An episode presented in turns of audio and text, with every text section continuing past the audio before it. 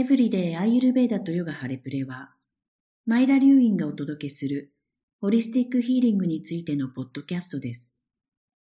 このポッドキャストでは、マイラがアイユルベーダとヨガ古代の科学の時代を超越した知恵について、彼女の見解を皆さんにお話しします。真のヒーラーであるマイラが、魂、心、そして平安、真実、明晰さを見つけることができる内側の神聖な空間へ、あなたがつながるよう導きます。Hello everyone, this is Myra with Hali Pulley's Everyday Ayurveda and Yoga podcast. Today, I'm going to share with you my journey with the practices of yoga and how over time the practices came to support my mental health and really led me to joyful living. 皆さんこんにちは。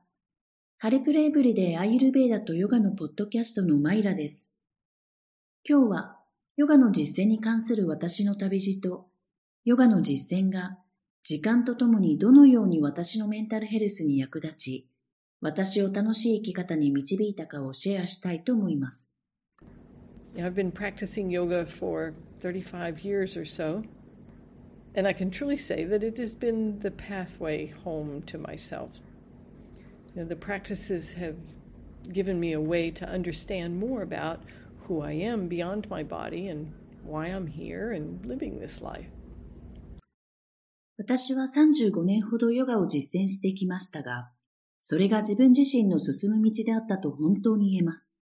実践は、私が体を超えて自分は何者であるのか、そしてなぜ私がここに存在し、この人生を生きているのかについて、もっと理解する方法を与えてくれました。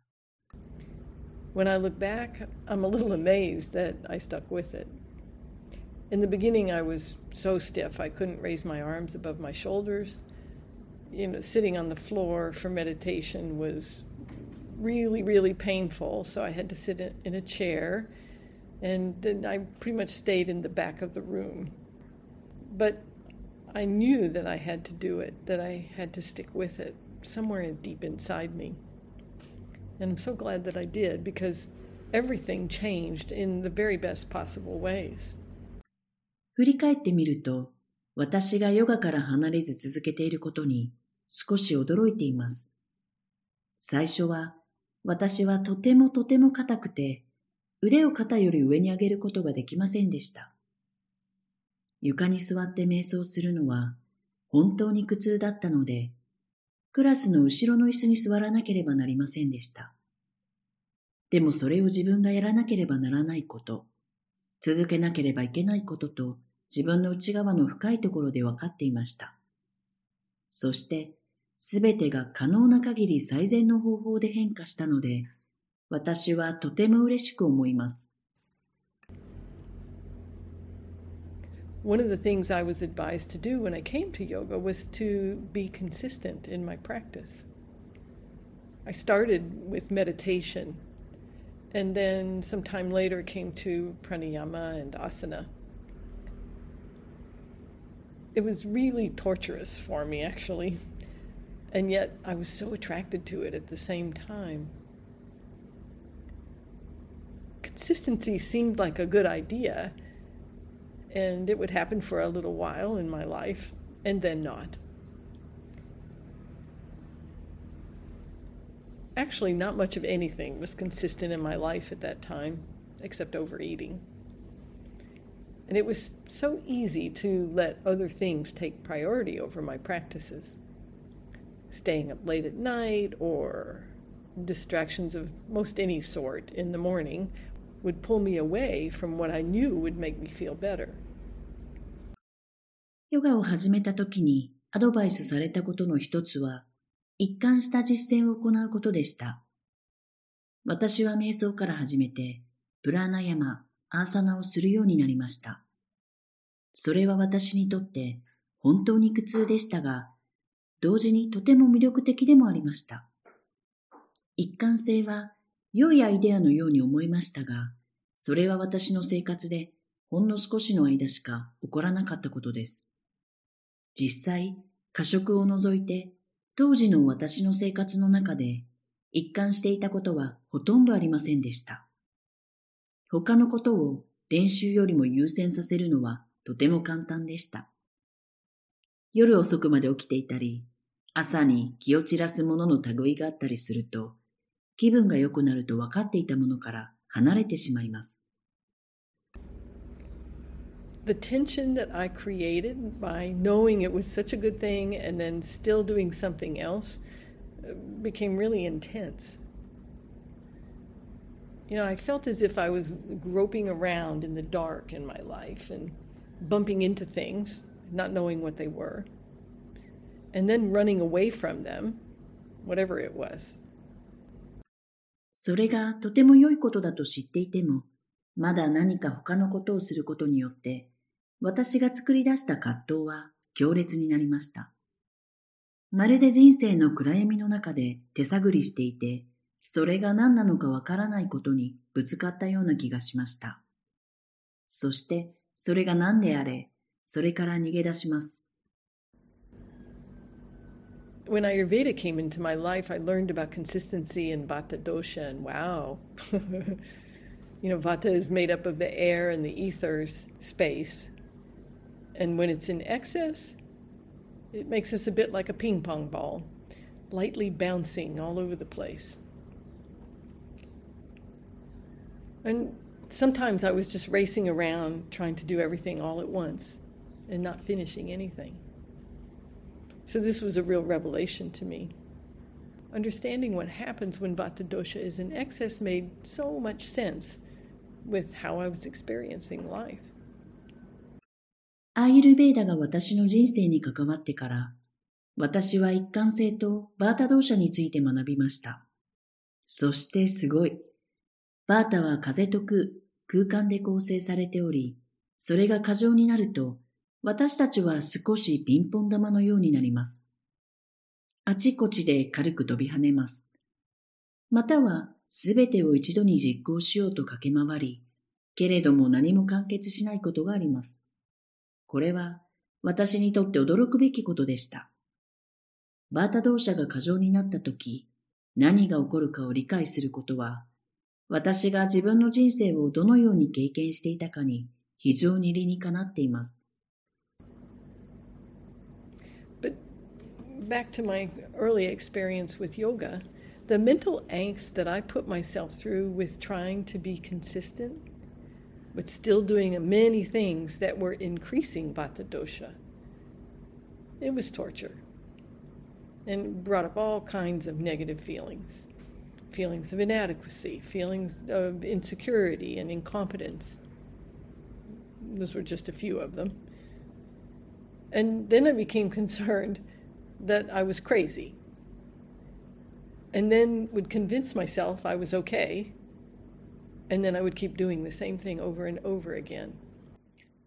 It was really a frustrating and depressing cycle. You know, I wouldn't have called myself depressed, but I was sort of depressive all the time. 私がヨガを始めて間もない頃の経験ですが、私は一貫性を保とうと試みるも、それでもバータドーシャを増やす多くのことを続けていた精神的不安は苦痛であり、あらゆる種類の否定的な感情を引き起こしました。ほんの数例を挙げると、不十分さ、不安定さ、無能さ、そして私は自分が狂っているのではないかと心配するようになり、その後、自分は大丈夫だと納得させ、同じことを何度も繰り返していました。それは苛立たしくて憂鬱なサイクルでした。私は自分のことを鬱だとは言いませんが、しょっちゅう気分がめいることがありました。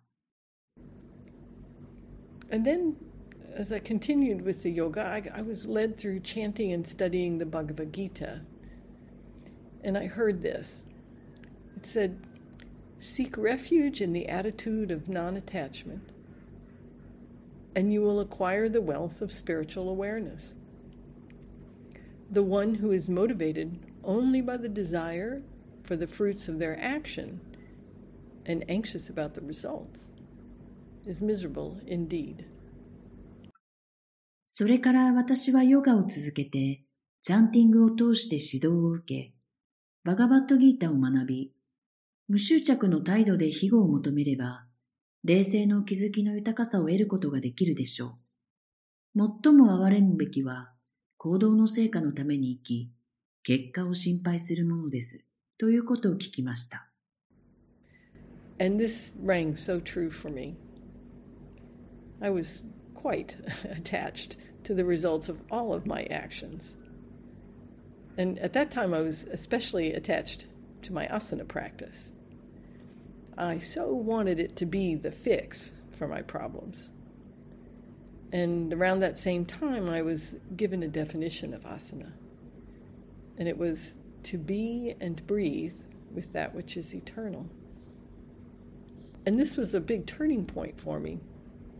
And it opened me up to life on other levels, beyond the physical, and beyond the limitations of my mind.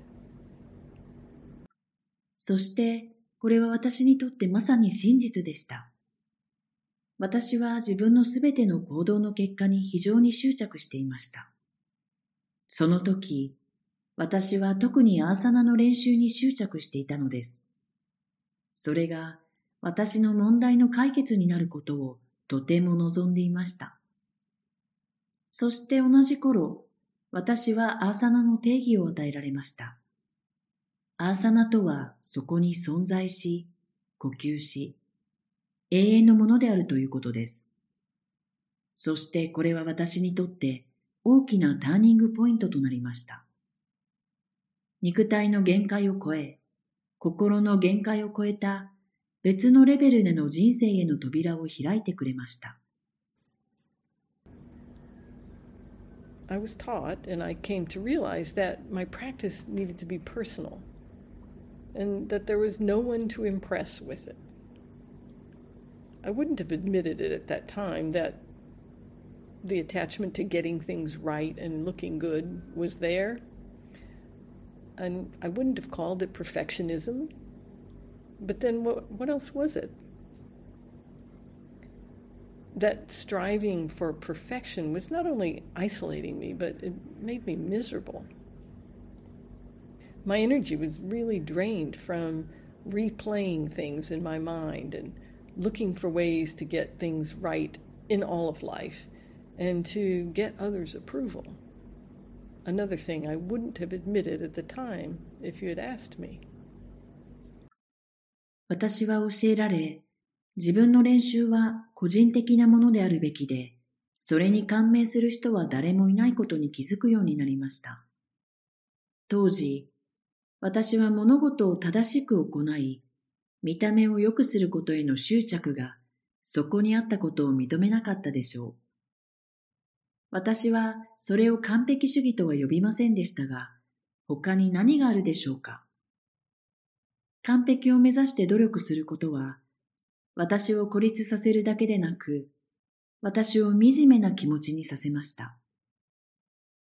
私のエネルギーは心の中で物事を再生し、きちんと行い、他の人の承認を得る方法を探すことから消耗しました。あなたが私に尋ねたら、私がその当時、認めなかったであろうもう一つのこと。And this understanding of myself came from taking a look at my yoga practices.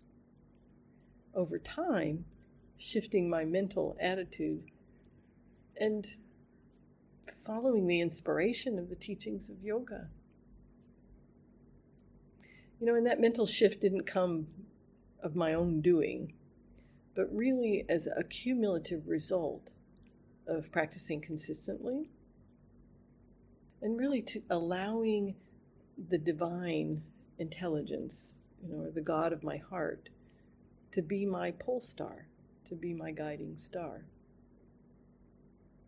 So as a result of applying that attitude to my whole life, I began to experience a fuller life and, and to experience more of the things that I really wanted. この自分自身の理解は、私のヨガの実践に目を向け、時間の経過とともに精神的な態度を変化させ、ヨガを教えることのインスピレーションを得ることからもたらされました。そして、その精神的な変化は、私自身の行動によるものではなく、一貫性を持って実践した累積的な結果として、神の知性が私の指針となることを可能にしたのです。その姿勢を自分の人生全体に当てはめた結果、より充実した人生と本当に欲しいものを経験し始めました。Which seemed kind of funny to me since I have been practicing non-attachment and attempting to let go of things, and then I was getting more of what I wanted. So going to classes is most common these days when starting out in the world of yoga. You know, a group environment to learn new things and to socialize is, is really helpful in the beginning. But to experience profound shifts in your body, your mind, and spirit, and that dynamic, the practice needs to become your own. It's a personal practice between you and your divine source. これは私にとって面白いことに思いました。私は無執着を実践し、手放すことを試みて以来、自分がより欲しいものを手にするようになったのです。今のヨガ界が始まってから、最近ではクラスに行くことが最も一般的です。新しいことを学び、社交するためのグループ環境は、最初は非常に役立ちます。しかし、あなたの体、心、魂の深い変化を体験するには、その実践があなた自身のものになる必要があります。それは、あなたとあなたの聖なるものの源の間の個人的な実践です。If you're practicing yoga, I'd invite you to take a look at why you're doing your practices, any of the practices. Ask yourself that question right now, and take a few minutes to see what that is for you. Or, if you're not practicing and you think you might want to start practicing yoga, just ask yourself why you want to do it. もしあなたがヨガを実践しているのであれば、なぜそれを実践しているのかを考えてみることをお勧めします。実践のいずれかについて。今すぐその質問を自分に問いかけてみて、少し時間をとってあなたにとって何であるかを考えてみましょう。または、ヨガの練習を始めたいと思う場合は、なぜヨガを始めたいのかを自問してください。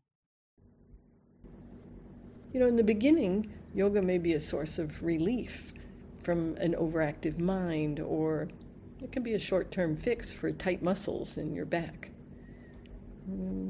It can be to have a cute butt, or to have toned muscles, or an attempt to escape from the mental attachments to things on the outside, like how you look, or getting your way.or feeling less than, or feeling more than.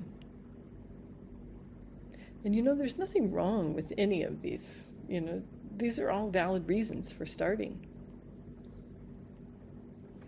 And my message today is there's also so much more for you. 最初のうちは、ヨガは過活動の心の状態からの解放や、背中の張りを短期間で解消する手段になるかもしれません。かっこいいお尻や引き締まった筋肉を手に入れるためかもしれません。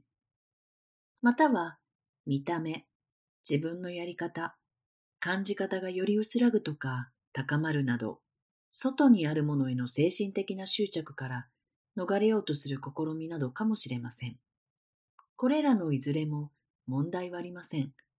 これらはすべて始めることに対しての正当な理由です。今日私が伝えたいのは、あなたにとってもっとたくさんのことがありますよということです。I remember feeling quite high after many of my early yoga classes. They'd start with pranayama and meditation, and then and then asana, and sometimes asana first and then meditation. And I was very fortunate to be in a small class environment. They were all small and quiet back then. And I was with people who had been practicing for a long time, so I was the one that was looking around the room. Lots of attachment to things outside of me, like getting a pose just right or pushing myself to the edge. And, you know, all of that, all of that brought me pain. The mental angst of feeling like I should be able to do things, or that I should be able to control things outside of me, was a constant success and failure game that always led me to blame someone or something. And this is an illusion that's referred to as avidya in Sanskrit, in the yoga teachings. 私は初めの頃、たくさんのヨガのクラスを終えた後、かなり気分が高揚したことを覚えています。クラスはプラーナヤマから始まり、瞑想、そしてアーサナを行い、時にはアーサナを最初に行い、瞑想することもありました。私は少人数のクラスの環境にいることができて幸運でした。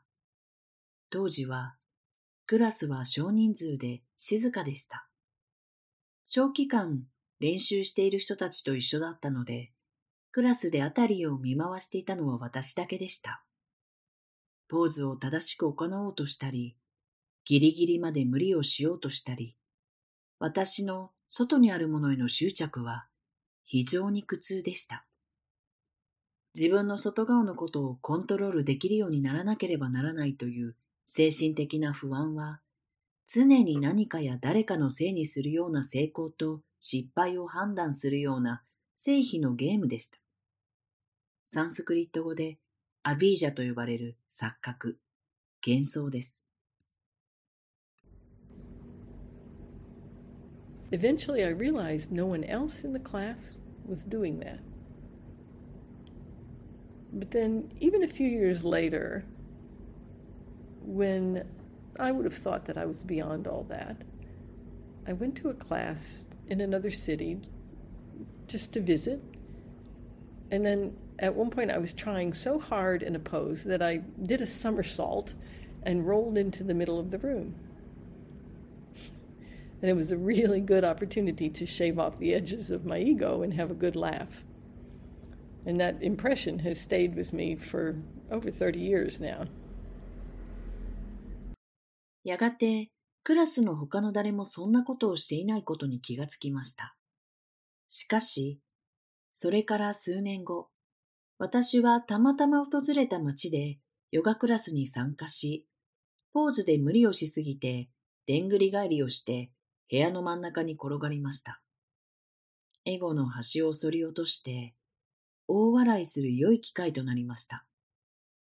その印象は、私の中にさんじゅうねん以上も続いています。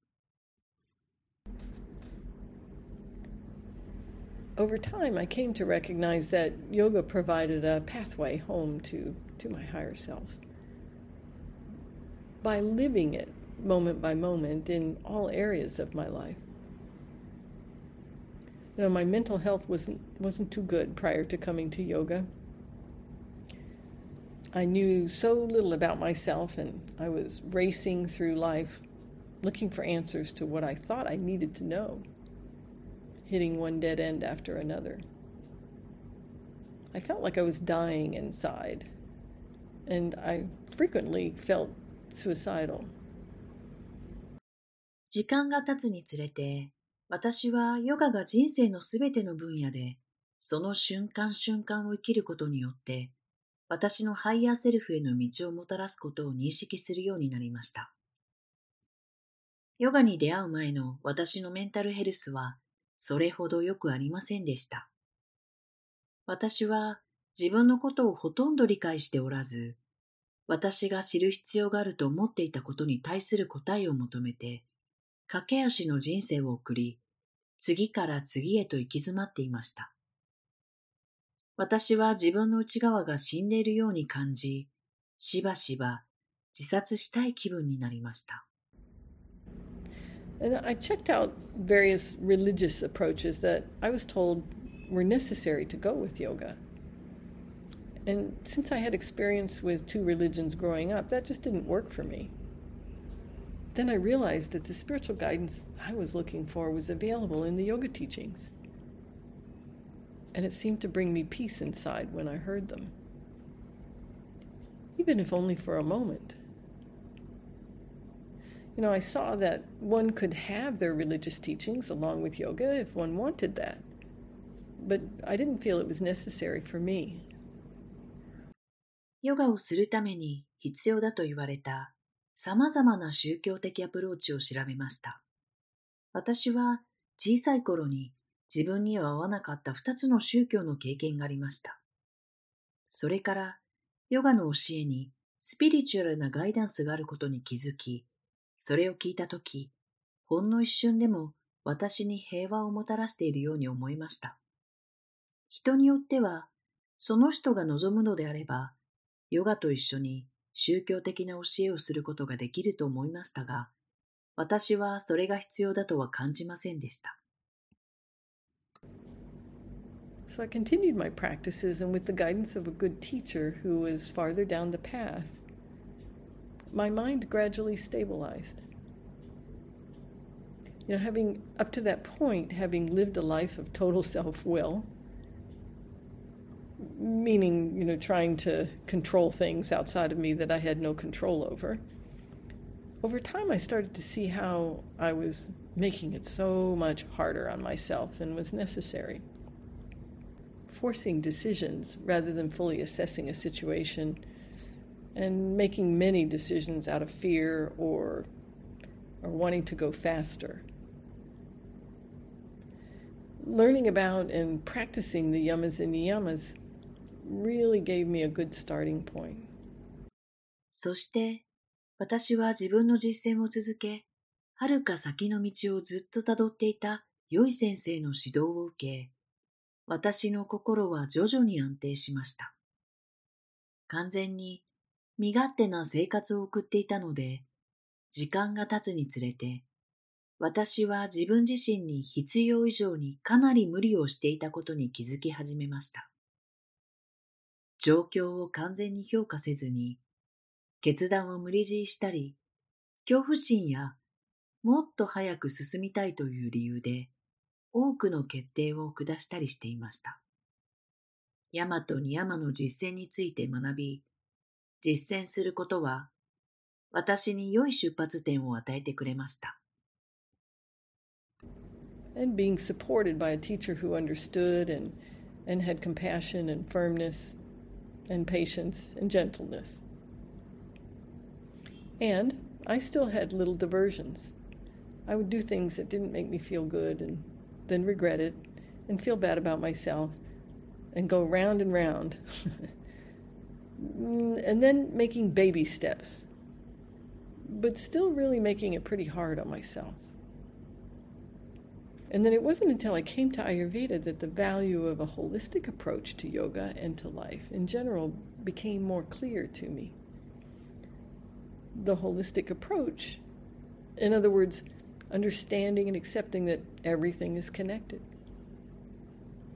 is really the key to living a life of mental and emotional balance.そして理解があり、思いやり、粘り強さ、忍耐強さ、優しさを持っていた先生のサポートを受けていました。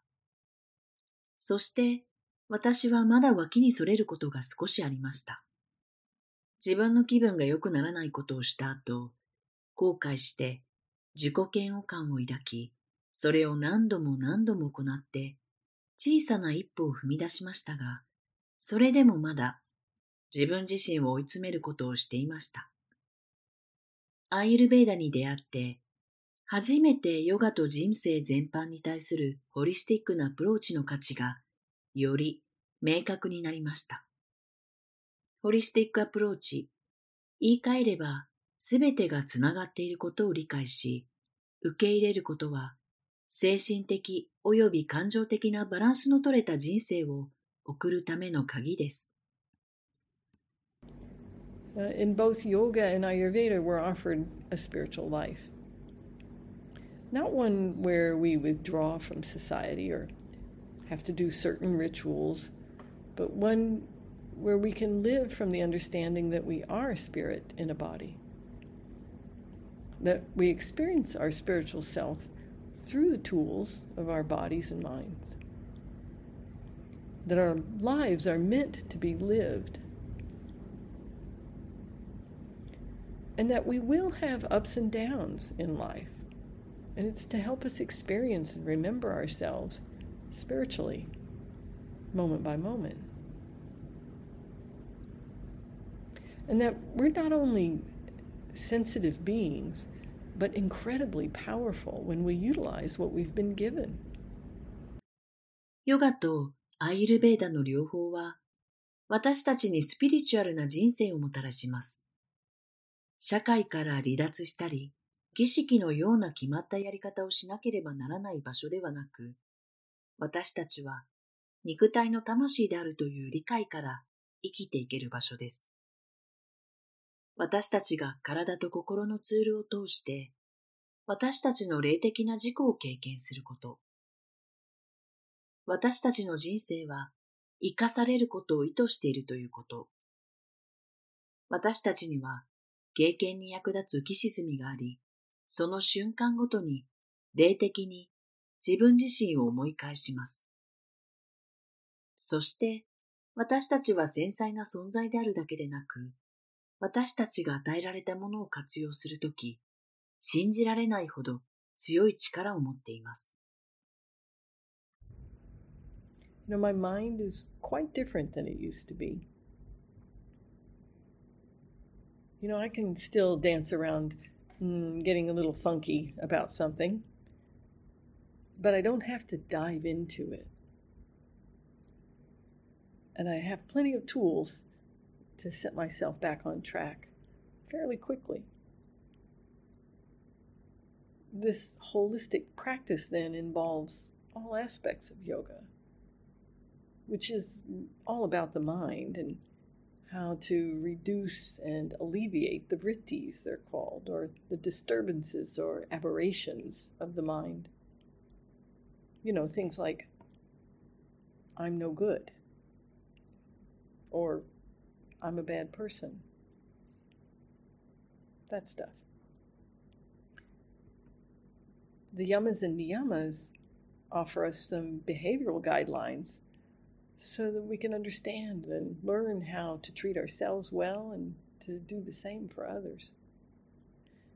And what that really shows us is how we're all interconnected in a dynamic experience.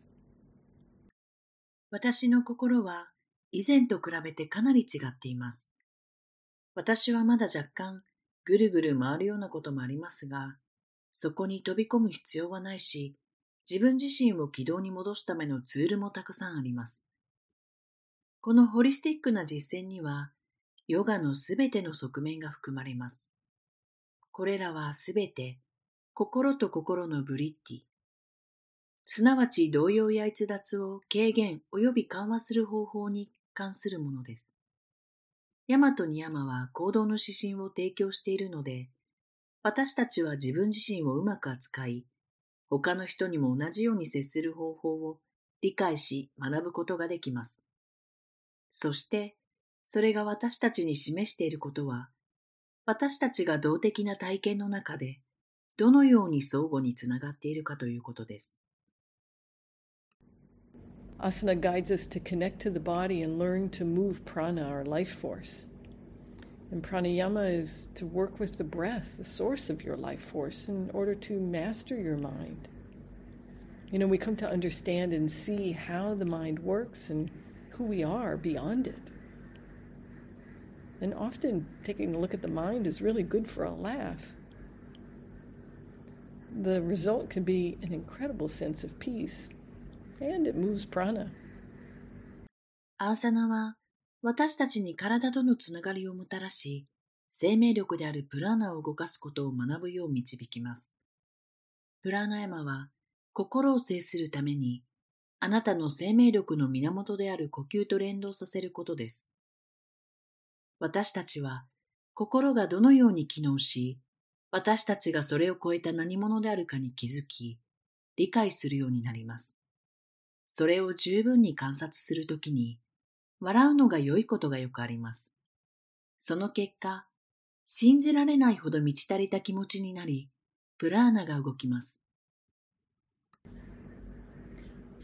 Pratyahara, or a drawing in of the senses, is a part of yoga that shows us how to understand the important role of the senses in life.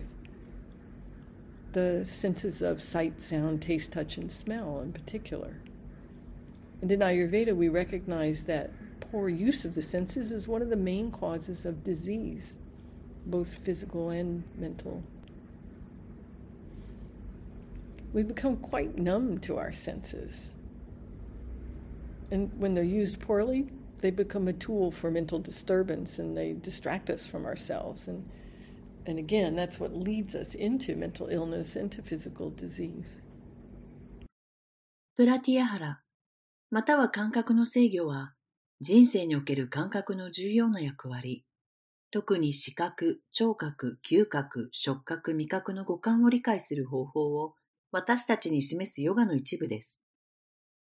そしてアーユルヴェーダでは、間違った感覚の使い方が病気の主な原因の一つであることを認識しています。私たちは自分の感覚にかなり無感覚になっています。それらが不適切に使用されると、精神障害のツールとなり、私たちの気を散らし、精神や体の疾患につながります。Alternatively, we can practice yoga.To strengthen the mind, to master our senses, and avoid the mental and physical illness. And then there's meditation to discover and experience ourselves in new and deeper ways, you know, to experience stillness and what's there for us.You know, there's so much possible that comes from meditation over time, and it's really beyond description in words. And there are many other tools, including mudras and mantra, and so many ways for us to work with our energy, to raise our vibration, and live more fully. Remember, yoga is the union of body, mind, and spirit.あるいは、ヨガを実践して心を強化し、感覚を制御し、精神的および肉体的な病気を回避することもできます。その後、新しいより深い方法で、自分自身を発見して体験し、静けさと私たちのために何があるのかを体験する瞑想があります。瞑想には、言葉では言い表せないほど多くの可能性があります。そしてムードラやマントラを含む他の無数のツールがあり、私たちが自分のエネルギーに働きかけ、波動を高め、より充実した人生を送るための非常に多くの他の方法があります。ヨガとは、体、心、そして魂の統合であることを思い出してください。Hopefully I've given you a few things to think about and how you might see yoga in a new light for yourself. Yoga, meaning the union of body, mind, and spirit, then is really a path home, the home that's within each of us. 私はあなたに考えるべきいくつかのこと、そしてあなた自身のために新しい光の中でヨガをどのように見ることができるかを伝えることができたなら嬉しいです。ヨガとは、体、心、魂の結合を意味するものであり、実際には私たち一人一人の中にある自分探しの道です。Until next time. それでは、次のステップとして、あなたが自身のヒーラーであることについて、もっと学びたい場合、私たちはあなたの消化を癒すだけでなく、あなたに人生の深い基盤を提供するアグニセラピーと呼ばれる素晴らしいプログラムを準備しています。アーユルヴェーダとヨガを日常生活に深く統合するためのにじゅういちにちかんのプログラムです。これらのプログラムには、ヨガの実践、エネルギーワーク、プライベートサポートグループ、そしてあなたの癒しのプロセスをサポートするための毎週のライブ キューアンドエー が含まれています。詳細については、準備ができ次第、ハレプレのウェブサイト、エイチエーエルイーピーユーエルイー ドット ジェーピー にてご案内いたします。それではまた次回お会いしましょう。